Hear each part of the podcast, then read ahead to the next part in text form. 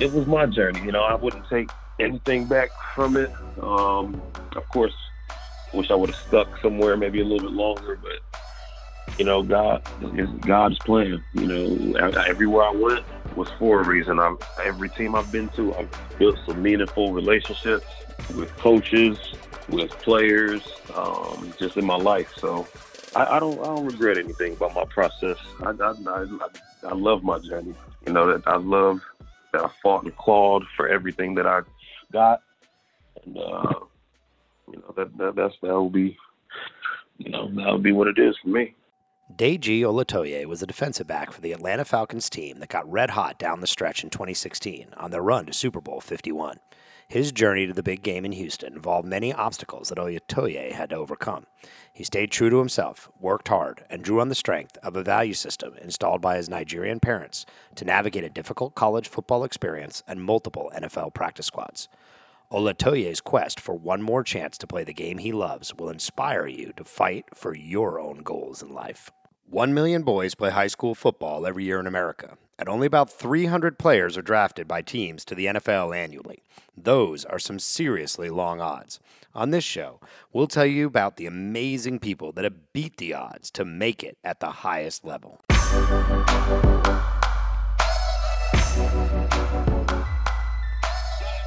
Deji Olatoye was born in 1991 in Cleveland, Ohio, to parents that had immigrated to the U.S. from Nigeria.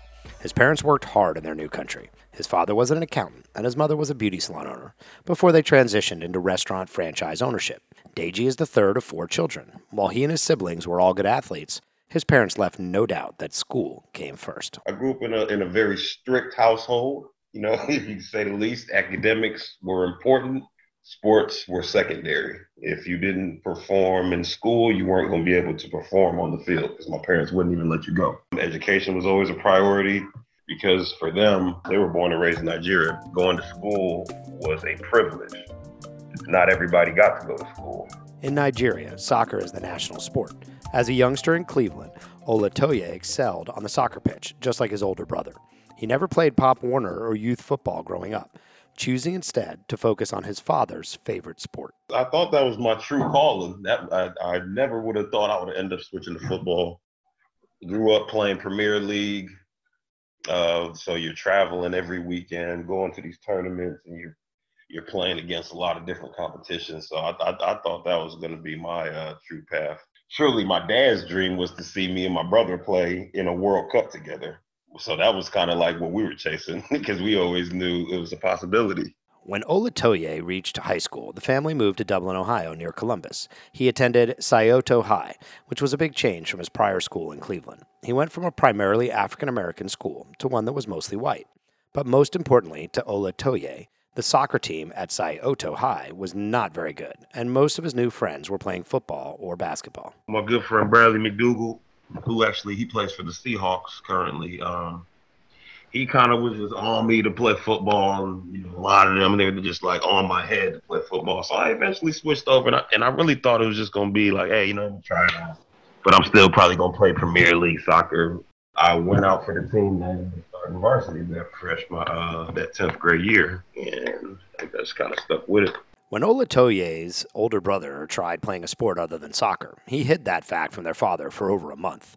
Olatoye did the same thing when he played middle school basketball. Here is what his father had to say on Deji's switch to football in high school. It was more of a, a curious uh, look uh, at him. You know, me thinking, what what's wrong with this boy's head? He was actually drafted by uh, fellow students who uh, who were playing uh, football. It was Absolutely. it was a it was a big surprise. Olatoye played wide receiver and cornerback in high school, and he excelled on both sides of the ball. But a discussion during a recruiting visit with Colorado assistant coach Greg Brown convinced him his future was on the defensive side of the ball. So he focused there, and colleges took notice. The Buffaloes were the biggest school considering making an offer to Olatoye, but an unfortunately timed school incident nearly derailed that opportunity. I got suspended. I definitely got suspended my senior year, which uh, which could have set me back for real because that was during my senior season of football. I got suspended from school, and then that that sat me down for a total of three games. and that was actually while University of Colorado was still in the process of recruiting me. And during one of those game suspensions, Darian Hagan, who I attribute a lot to because he he was he was the recruiter that came to visit me, and he came during one of those suspended games, and I wasn't aware until he was actually in town. So then here I am having to explain myself that I'm suspended, you know, and I'm not going to be playing. He's here to see what I look like to go back and report to the head coach. And uh, he actually he actually looked out for me and just went off the merit of the tape that I already put in and the tape from the rest of that year and they still ended up offering me. So, and that's something that's always actually been between me and him. But he, me and him, he, we are cool for life because they could have easily pulled my scholarship offer. Colorado stuck with Olatoye, and he arrived there in the fall of 2009. The competition to get on the field was a big step up for Olatoye, and he redshirted his freshman year. During the 2010 season, Olatoye fought his way onto the field on special teams and also earned work in the secondary. But the team struggled and fired head coach Dan Hawkins mid-season. The school hired alumnus and recent NFL assistant coach Jon Embree for the 2011 season, and Coach Embree brought a new attitude to Boulder. He treated it very businesslike, and a lot of a lot of players that we had ended up getting cut before that before spring ball, and they had to transfer or find out what they were going to do. He he made sure he made an emphasis that everybody knew their scholarships are one year renewable scholarships. Olatoye got more work in the defensive backfield his sophomore year under Embree initially, but the coach was looking to shake things up after a string of early losses, and Olatoye was on the wrong end of those changes. He didn't renew my scholarship for the next year. He he let us go in the middle of the season, and we truly asked him for a reason, and he just said it was going to be best for him and his organization to go a different direction. Olatoye had to find a new school to offer him a scholarship and a chance to play. After pursuing a number of D1 opportunities, he settled on North Carolina A&T. New coach Rod Broadway had a history of getting players to the NFL, having previously coached Jevon Kearse and Julius Peppers, and Olatoye felt an instant connection with defensive coordinator Sam Washington. He committed and headed from Boulder, Colorado to Greensboro, North Carolina. Olatoye made an immediate impact on a team trending in the right direction. I'm back to some feeling like I'm somewhere I grew up in, somewhere like Cleveland. You know, I grew up around predominantly black. Now I'm at a HBCU where you know the teachers are black, administration's black. You know, your coaches are black. Like it, it was, it was real. It was it was it was easy fitting back in. You feel me? It was easy being going to North Carolina A&T. It, it was an easy transition. I had a lot of good times at A&T. Uh, my first year down there, I think we had beat South Carolina State, and that was the first time in maybe like 13, and then like over like a decade or something. So that always will stick out. My first, my first homecoming at North Carolina A&T, they call it the greatest homecoming on earth, G-Ho.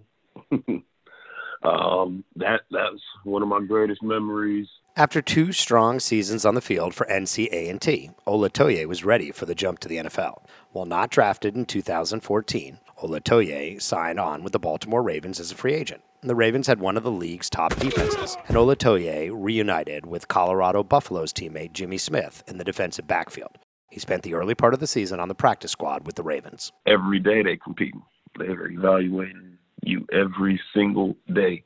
And uh, the competition there, they, you know, they were at the time when we went to training camp and OTAs, we were doing uh, double downs, which I don't think every team was doing. So let's say during the seven on seven period, you know how you usually just have everybody up on one field. They're splitting one, two fields in they're ones and twos over here, threes and fours over there. So you know where exactly where you stand on the depth chart. If you're having a good day, they're gonna switch you to the bet to the ones field. Hey, come over here. You know, so you know exactly where you stand. so it was, it was the, the Ravens prepared me for what the NFL was. As the 2014 season progressed, Olatoye made the switch to the practice squad with the Kansas City Chiefs after their team experienced injuries in the secondary. While the Chiefs didn't let the defense go full out in practice like the Ravens did, the move worked out well for Olatoye. With the Chiefs, he met assistant coach Al Harris, who taught Olatoye how to play the cornerback position at a higher level. Al Harris, when I was with the Kansas City Chiefs, he uh, he he kind of developed, it, you know, a, a technique and something that I could lean on consistently. He was the first person that like broke it down for me step by step. Hey man, this is what you're doing. This is where you're looking. This is what where your transition needs to go. So he kind of took my game. He kind of took my game and, and uh, gave me the confidence I needed to improve in my career. And, and that's how that's kind of how my career went. Once I left Kansas City, everything just kind of got better and better. After his time with the Chiefs, Olatoye signed with the Dallas Cowboys for the 2015 season. In Dallas, he got his first taste of regular season action for one of the NFL's most iconic teams. This gave me a chance to compete in practice every day. I got to go up against their ones.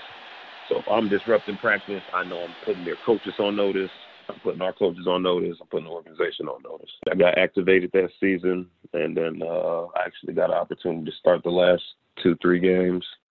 Uh, got an interception. Got my first NFL pick with them versus the Buffalo Bills. Um, I always remember that one. After one season with the Cowboys, Olatoye joined the Atlanta Falcons for the 2016 season. In practice, he matched up with one of the league's top wide receivers in Julio Jones. Facing Julio every day in practice prepared Olatoye for the challenges on Sundays. I covered Julio at practice. I had, to, I had to go up against Julio at practice. That's that's a monster day in and day out. Let me tell you that. That, that was that shit. That was harder than any any game I went in. Man, he's he's a he's a he's a he's a one of one. Um, but being being able to go up against him each and every day got to got to get me to improve my game and it, it took my game to another level. And uh, the culture that we had in Atlanta, we were competing against each other. So there were no easy days. There were no easy days. Julio, you know, we had, there during that time we had we had some speed demons. Taylor Gabriel, um, you know, we had some we had some speed on that team. So I'd, I'd say my hardest matchups came up in practice. The Falcons caught fire in 2016 with league MVP Matt Ryan leading the way on offense, complemented by a tough defensive squad. Olatoye played a key role as a nickel and dime corner for the Falcons through the stretch run and playoffs. The team beat the Seahawks and Packers in the playoffs and booked a spot in Super Bowl 51 against the New England Patriots. Olatoye had this to say about the experience in Houston. It was everything is advertised to be, you know, but you know, it's a lot of if you can if you let it it will distract you because you have to you're obligated to go to a lot of media events and this that and the third but you know you just got being being so young i just took it all in and i knew that some people never got the opportunity to ever do it so i just i just took it all in. It was it was a good experience. I got to bring my family out there you know it's a once in a lifetime experience looking back on it at halftime of the super bowl the falcons were in control they were up 21 to 3, and Tom Brady was struggling to generate anything on offense. Falcons coach Dan Quinn knew that a team led by Brady and coach Bill Belichick would not lay down. Message was simple: keep keep keep the foot on the gas. It's not any time to let up. We knew the Patriots were a great uh, team when it came to making adjustments. We knew they had one of the best quarterbacks out there and then one of the best coaches out there. So we knew they were going to come with adjustments, and uh, the the message was simple keep our foot on the gas, don't let up. Go back out there like it's zero zero. To the horror of every long suffering Falcons fan, the Patriots started to battle back. The seasoned New England team made big play after big play and tied the game with less than one minute remaining in regulation, setting up the first overtime in the Super Bowl era. You don't really realize it until the whole comeback is complete because it's like we stop one of any of these plays, the comeback is over they had momentum on their side, and we knew that. But could you come out getting a fresh start? You know, uh, overtime. This first quarter, flip a coin. It can go either way. So let's just, let's let's go out there and win this game. The Falcons lost that game, and Olatoye started the 2017 season with the team again. But things didn't work out that year for him. So I was trying to improve on my role, but you know the business of the game didn't work out in my favor, and they ended up releasing me. Uh, I was off for maybe about three weeks. Tampa Bay picked me up. Uh, they had some injuries happen over there. Uh, I was with them for about four weeks of that season. They they actually picked me up for two weeks, released me, and then picked me back up for two weeks. And when they released me, Olatoye didn't catch on to an NFL roster for the 2018 campaign, so in early 2019, when the new Alliance of American Football League launched, he decided to play for the Orlando Apollos. The upstart league promised players a fair salary and a chance to prove to NFL teams that they deserved another opportunity. You have to be able to adjust on the fly, and you just have to be open to it. The, the league is learning as the, the same pace that you are. You know, you don't know what to expect. They also don't know what to tell you to expect. That's it's their first year the communication could have been much better in that league, but that league tried to take care of its players um, with the pay, with the pay scale. It was for the film and trying to get another opportunity to get back into the NFL, just just kind of prove myself that I, I still belong. It's, so I, I, I appreciated the league for what it was. Unfortunately, the league was badly mismanaged financially, and the AAF failed in the middle of the first season into April 2019. When Olatoye didn't catch on with an NFL team for the 2019 season, he took a chance with another upstart football league with the XFL. He signed with the Houston Roughnecks, and it looked like the XFL was off to a good start. The XFL, they, you know, the, the practices became more organized as it grew. It was it was on pace to do something. It was on pace to do something that was going to be probably be able to be long lasting. But it generated a lot of fan interest, and it it was still playing. You're still playing football. You had good competition down there, but the day in day out grind was more so like the NFL. The XFL was unable to complete their first season as the coronavirus pandemic shut the league down in March 2020 before the playoffs. Olatoye is grateful for the opportunities the AAF and XFL gave him to get more film and to try to show NFL teams he can still be an asset. He's staying in shape and still hopes to get an opportunity to compete at a training camp when the NFL kicks off for the 2020 season. That said, Olatoye has started to plan for life after football. I, am trying to start my entrepreneur or expand my entrepreneur business. Um, looking into franchising some restaurants. So there, there are a couple things that I have on my on my uh, on my plate that I'm actually working towards as we speak. I also want to uh, go back to school whenever I officially retire from the NFL. We asked Olatoye to reflect on his football career. He had this to say. Just the way I exited the NFL, it wasn't it was never on my terms and it wasn't on terms of, hey, you're not good enough to play, so you, we cut you. It's, it's always been the business of the league that's got me. So, you know, just just the opportunity to go out there one last time, one more year, and, and then if, if that's what it is, I want to be told, hey, you're not good enough. you feel me? And, that that pride there, that's kind of what keeps me going. It was my journey, you know. I wouldn't take anything back from it. Of course, wish I would have stuck somewhere maybe a little bit longer, but you know, God is God's plan. You know, everywhere I went was for a reason. I'm every team I've been to, I've built some meaningful relationships with coaches, with players, um, just in my life. So I, I don't I don't regret anything about my process. I, I I I love my journey. You know that I love that I fought and clawed for everything that I got. You know that that that's that will be you know that will be what it is for me. Olatoye's father said the following about his son's journey and what drove him to keep fighting for opportunities. He, throughout the years that he listened, you know, we, we didn't think that he was listening you know, I guess uh, many parents feel like uh, you know they're talking to a dead wall and and they're not listening. This kid is not listening to me, but uh, actually he was listening and he he did everything to put himself in that position, you know, and that's the stuff success is made up of.